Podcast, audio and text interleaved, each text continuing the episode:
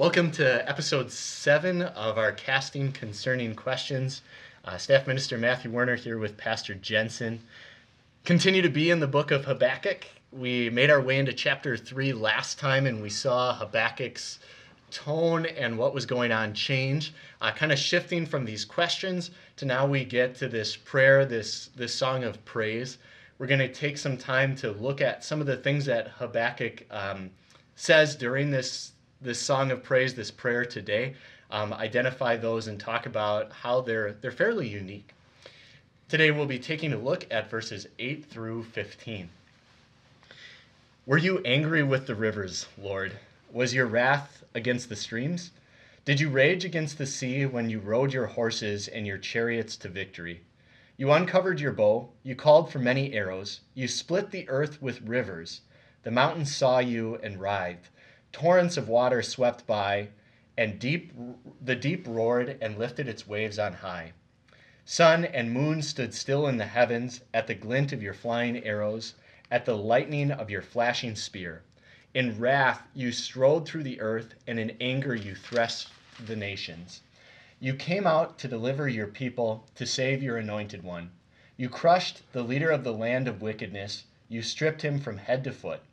With his own spear you pierced his head, when his warriors stormed out to scatter us, gloating as though about to devour the wretched who were in hiding.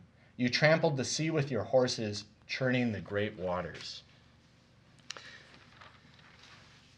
With uh, this description of God, we get a chance to see all of these elements of nature um, that are engaged. We get a chance to see this wrath and these works of God. Um, interesting if there was someone that was a little bit more artistic than me to maybe paint how Habakkuk is um, picturing God here for us. See, I'm not the guy either for that. We'll have to find someone else. Mine would definitely look like a little stick figure with some little squiggly lines. Um, I think that for those that are a little bit more artistic and you start to paint that picture, we do get this awesome sense of who God is as we really put um, pictures in our minds uh, to, to what Habakkuk describes here. One of the things to start with is we get this talk of God's anger. Were you angry with the rivers? Did you rage against the sea? You know, I find it interesting here that these are like the only questions actually Habakkuk now asks, and they're like rhetorical questions. He's not actually looking for an answer, but it's almost the answer is no, you weren't. This was not when you moved the rivers, when you, and you think, well, those times maybe going back to Egypt, as we've seen before. Okay, you parted the Red Sea. And how many other times do you find in Scripture that God really went above what he had set up for the way this world works and splitting the Jordan. Was that was that evidence of God's wrath there, his anger? No, not really. Even though it looked in a very, you know, sometimes fearful way of, oh, what just happened here? But it wasn't because God was angry.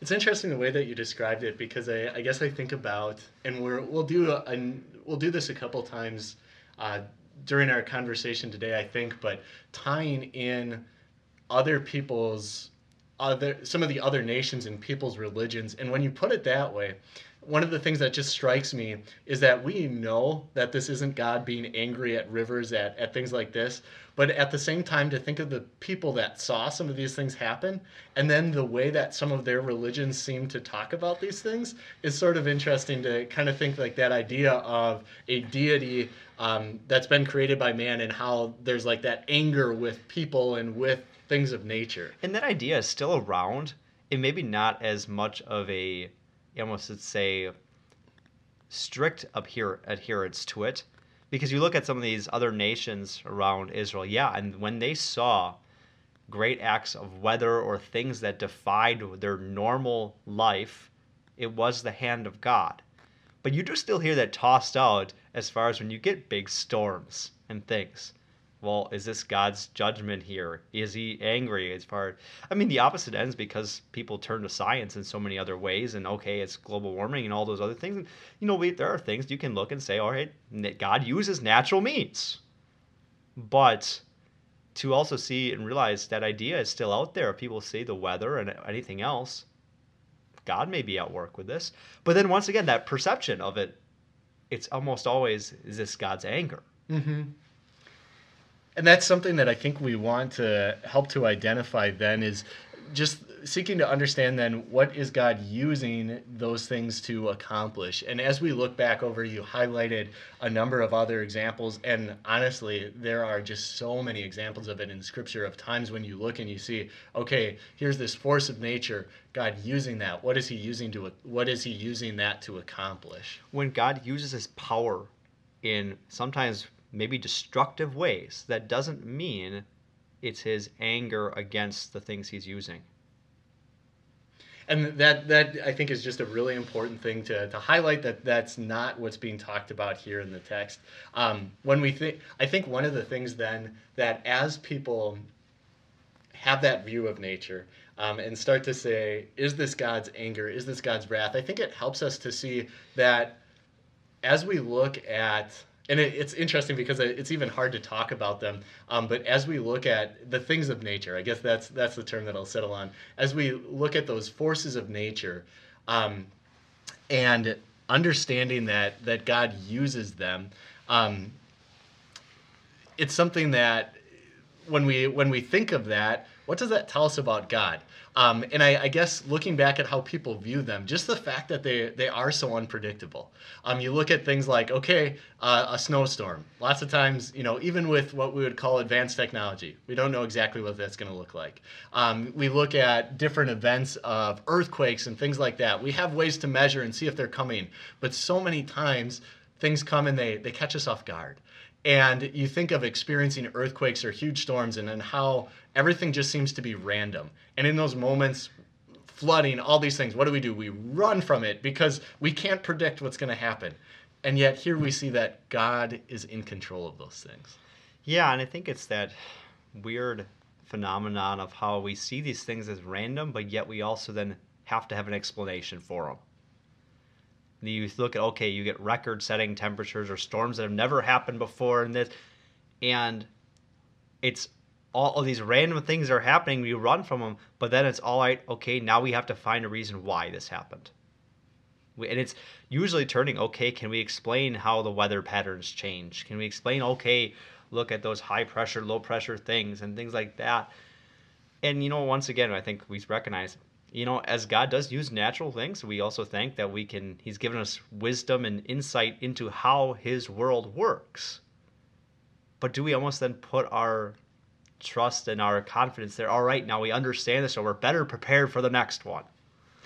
And it's it's laughable because even in Scripture we see that yes, God has created this framework of the way that things operate, but yet we see examples in Scripture of how God then operates outside of that framework.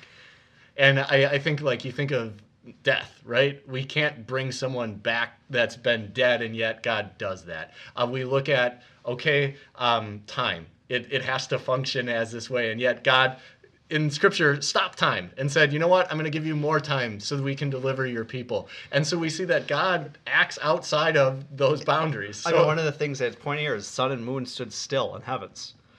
Um, and we have recorded in Scripture one of the times when the sun stood still, that God stopped it and daylight continued for that. He certainly can do it. And I think the interesting thing that comes out about this, as you see, okay, Habakkuk turning to the things in nature and what God does, it's shifting away. It's the emphasis isn't about the nature. I mean, yes, don't forget the nature, see how God's work in nature, but that's not where God's focus is on. It's God the focus, and while he doesn't really say it, as he's really throwing these rhetorical questions with answers of no, it's not the rage against the seas. It's about people. Yeah, and you look at those examples and um, the different things that, that we've talked about, and it is about the people. It's about um, it's about bringing them to repentance. It's about bringing them to deliverance, and God then acting His will out to deliver His people, to bring them to repentance about those people, but then moving the forces of nature in accordance with what He wants to accomplish. And I wonder if that's just an interesting thought. You know, we think about things in nature and realize He's given it for us in some way to be a benefit for us. And when he changes it, he's changing it for us. in some way for a benefit for us.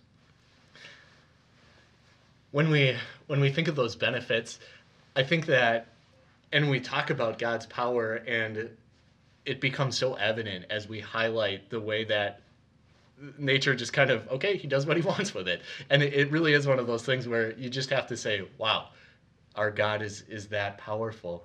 Um, how can we view god's ability to do that? Um, one i think one option is to do kind of what i'm doing right now which is to be in awe of it and to just say wow you're so powerful. Uh, this is a wonderful thing. And you, you kind of highlighted that too that as god's people we look at that and we can say this is great. But yet there's another side to that too. It's terrifying. Um, when the storm comes and knocks over trees, takes out the power. It's terrifying. And you see how powerful our God really is. And it's almost realizing okay, if He has control over all this, all this, it can make someone tremble. Because you re- recognize it's not just random now either and I think that, that that's something that we we look at and, and we have to have that view as well. And I think we need both of those things. Um, in some in some ways, you look at that and you see kind of a natural law and gospel that that's tied into that. And I think that that we we know that we need both of those things. Um, I'm a sinner and I'm a saint. I need both of those things. And that's why I think Habakkuk's prayer is so comforting because I think you recognize, okay, God's given His nature, and that does give natural knowledge of Him evidence that he exists, that you see all the marvelous things that are made around us, how his wisdom is shown with how intricate, how things all work, and really how it hasn't crumbled. And if it's just random, why wouldn't it have it by this point? But that natural knowledge does invoke fear. That it does invoke fear of here is a very powerful God. And that's, you know, it's so easy to come by and see that. That's why Habakkuk's prayer, I think, is so important for us because Habakkuk isn't necessarily viewing it from that standpoint. He certainly would have necessarily earlier on the chapters may have wanted to view it from that standpoint and saying, all right, God, do these things according to your judgment and your justice. But really, he's saying, no, this is your fame and your deeds. Yeah, it does bring judgment and justice, but this is also in the way you show mercy. Um, it's just striking, I think, as he says the word, You came out to deliver your people, to save your anointed one.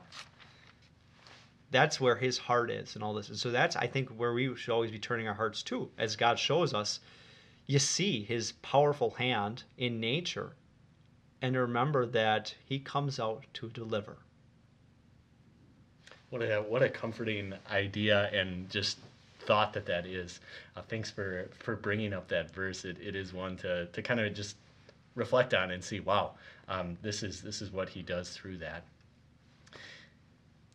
In the verses that we read, there are there's a lot of descriptions of God. Um, kind of talked about it before as this picture, but you look through that and we get this picture of God, one that's unique. It's one that I think we can look here and see that some of the pictures that Habakkuk is using are ones that he is taking from from other cultures and he's he's making helping to see that power of God using these other pictures that aren't necessarily ones that we typically think about with God. Um, even some of the the natural things um, and how how he talks about um, the the lightning and being like a flashing spear, the glint of your flying arrows. Some of those things, the anger you thresh the nations. We're familiar with hearing some of these things. Some of them are ways that we hear other people in Scripture talk. But yet, some of these things seem to be painting this picture of God that might have been one that the Israelites looked at and they said, This isn't the way that we normally talk about God. We normally don't talk about lightning in this way. We normally don't talk about these things it's an interesting thing as far as this picture of God because I wonder this kind of scenario. Okay, if I go ask someone, say maybe draw a picture of God. Now, maybe the first thing that comes to your mind is I'm going to draw a picture of Jesus, uh, God in flesh. Okay, in that way, maybe it's easy. You draw a picture of him on the cross or whatever it may be. But if I say, no, okay, you can't draw Jesus, draw a picture of God. What are you going to draw? And now, maybe take that even further. Ask an Israelite draw a picture of God. What are they going to draw? They wouldn't even say his name. You think they're going to draw a picture of him? and so you, you just think about that and you think about then the uniqueness of this um, that that he does this. And it, so then what really i guess why why do that now? Why do that knowing what what you said that they were so terrified they had this just utter respect and awe for god and now here habakkuk is giving this description. Why why would they do that now? Why would habakkuk describe them? Yeah, and you see the descriptions actually happen in so many places as God uses human imagery to describe himself. Human, he, he talks about himself in human characteristics, not because God, other than the second person, Son of God, is a man.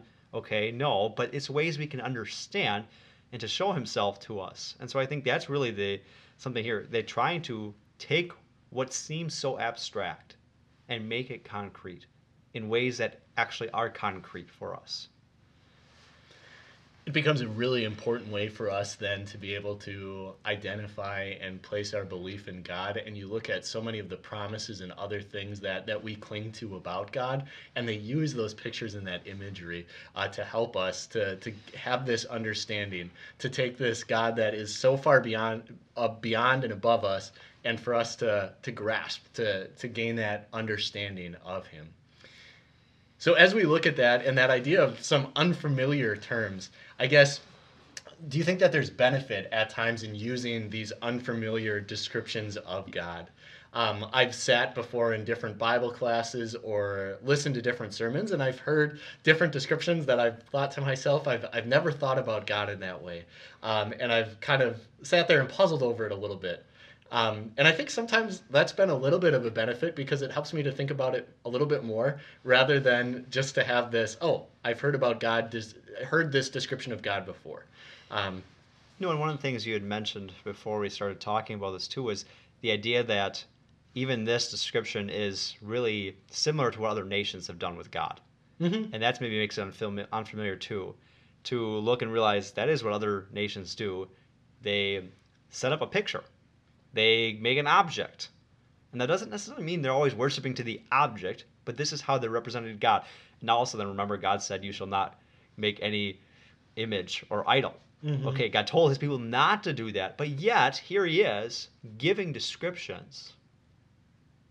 What benefits, I think, I mean, I think it all of a sudden does make God more, I don't want to say more real, but it all of a sudden makes, because he's, I mean, don't- more real because he always is real, but it almost makes God more tangible to us.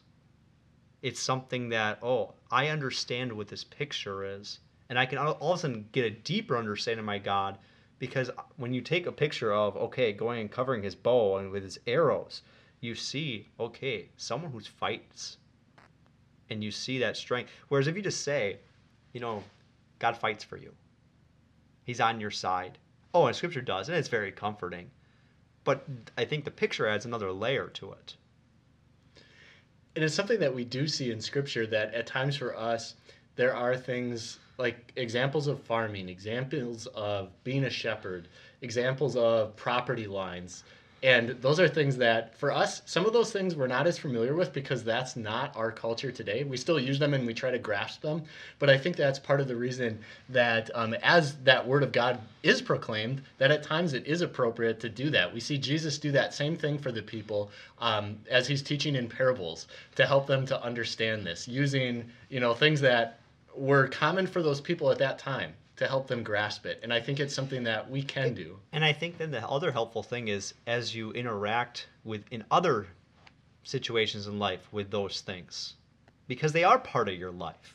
And so whether we're talking about things like nature and the streams and the sea, you see those things, and then you oh yep, you've connected that picture to a truth about God that He's proclaimed to you, and it's recalled in your mind. Really, what Habakkuk saying, ask okay.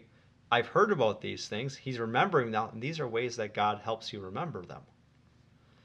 and that helping to remember i think is, is a really important um, equipping tool as we share god's word with other people um, and I and I say that because um, just just think of that power and just think for Habakkuk here as maybe some of this imagery was things that that were closer to some of the gods of the people around them.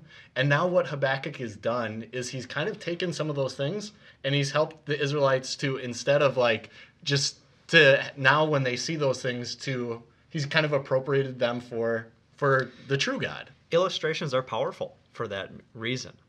Now they take something that is truth and they connect it to something now that's around you.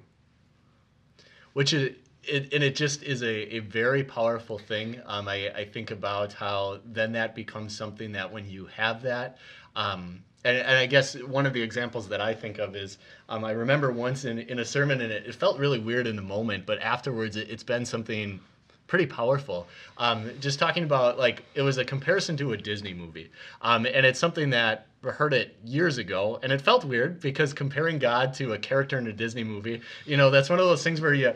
I think asking that question, like, is it worth it doing this? Um, is this something that's valuable? Does it does it share this truth?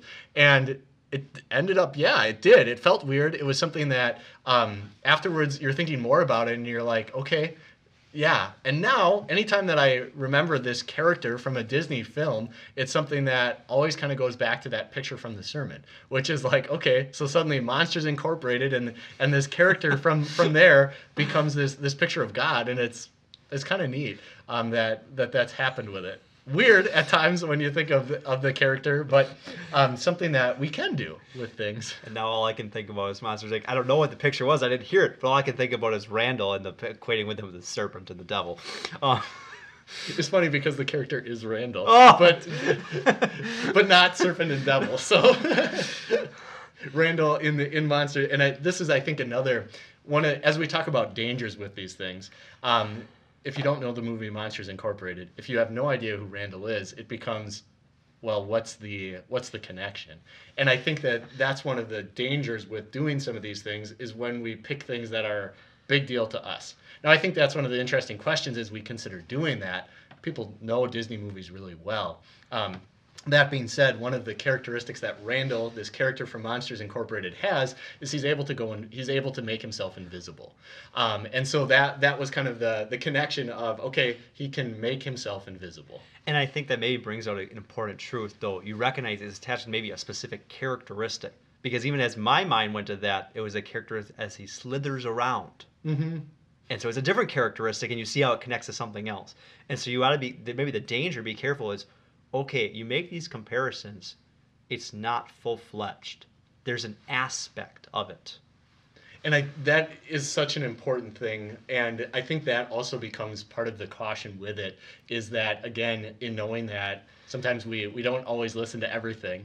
And so then it becomes, oh, there's this full-fledged connection when that's not the point that's made. So how do you do that in a way that that makes sure that you have that distinction that it's this one aspect that it's not the whole thing um, and do it in a way that that's appropriate? And i think another thing about it is not making a joke of um, where then it just becomes okay um, we talk about god as this fairy tale and he becomes it becomes a thing where we rob God of some of that glory and majesty by comparing him to um, things that we can question whether he should be compared to or not. And I think that's where you see too as well. Okay, Habakkuk describes in the picture, and one of the scripture really is like here's a warrior, mm-hmm. a warrior, and okay, it's easy to equate. All right, think about the superheroes and that, and it's you know there's really good things to think about as God as our superhero, but to not all of a sudden now make it fictional. Mm-hmm. Yeah. That's you know I've I've often wondered too. I mean, you think about all the different, whether it's books and stories and movies and things like that. Every time, you know, almost seems like there's a movie about God. Not that every one of them flops in every way, but those they don't usually have a whole lot of success. Or there aren't usually a, a big market calling from. And I'm, you know, I, I thought about the too. Okay, what a wonderful way this could be to communicate, but then again, maybe not. It is an interesting thing to to think through that. Um, to kind of go through those movies that have highlighted things about God. Um, there have been ones that I think have continued to leave images in people's minds, and kind of that same question comes: Was that a good thing or not? Um, and I think there is some value in leaving some things that are not subject to that. Um, and I think about things um, with that. Like uh, Charlton Heston's Ten Commandments. I mean, that that becomes something where um, where lots of people have different pictures that they've seen from that movie that have are ingrained in their mind. Um, there are things. I guess another recent example. There's a movie called Bruce Almighty. Um, it's an older movie, but there are things that okay. Um, Bruce Almighty, he one of the things that's stuck in my mind for forever is these unending filing cabinets and how that was like his um, thing for he's trying to figure out how he's going to handle prayer. And so these huge filing cabinets oh i can't do that. Okay email ding, ding, ding, ding, ding, all these things. And so like all these those kind of pictures that kind of get into some of those things um, it's something that they stick though. They do stick they stick and that's you see once again the power. Sometimes those images that can be created are very you know as they're really proclaiming that truth of scripture mm-hmm. they're lasting and they are impactful. But other times it creates a different picture. Or other times it does you know you think about it okay if you had a cartoon bible bible stories going through has this now put it on the same level of those disney movies? Mm-hmm. right and that you don't want that. Once you recognize the value of okay, the illustration, not to say you throw it all out, but how can you do it in a way that always is uplifting and saying this is different. And it is a, a huge struggle because I, I do think that there are creators that kind of take advantage of that, um, and and they make things that are meant to be satirical, meant to be jokes at God, and those things are out there too. So you do see that people have used um, use those pictures, use that imagery in a way that I would say is very much disrespectful and very much trying to take honor away from God. I think maybe where you ultimately come back, where is it going to be shown as meaningful, as different? It comes back to the message that comes with it. And that's where you see as Habakkuk does it, what is his message in all this? It's very much showing this is who your God is. He is the one who delivers you. As he does these mighty deeds, it's marveling at his mercy. And that is is the takeaway that that comes away from this. And I think that knowing that that is um, how Habakkuk uses this um, this this prayer, these this song of praise is one that um, I think it's kind of cool that we can look at this and see that this is something that we've got these musical terms throughout this section of scripture, which are unique. Um, it becomes something that we see that Habakkuk has this thing that the Israelites would then use. Um, something that they lots of different thoughts about how they use this, but something that they could pr- that they could sing. That was a song of victory. That was something that stuck around for them. So it had cultural significance for them and was something that was usable after this. Um, and I think that as we think about some of those other things, that's kind of how how those when we use them correctly is that it's it's a tool that that gets used um, to highlight who God is um, and to help us to remember and cling to those truths at times when when we need that. God inspired this picture to be proclaimed, and so let's make use of these pictures. Great place to great place to end. Um, if you if you do have drawings or thoughts about how those could be, please send them our way. I'd be interested in in seeing those. Um, thank you so much for your time. Uh, we look forward to to finishing up the book of Habakkuk with you with our last episode coming next week.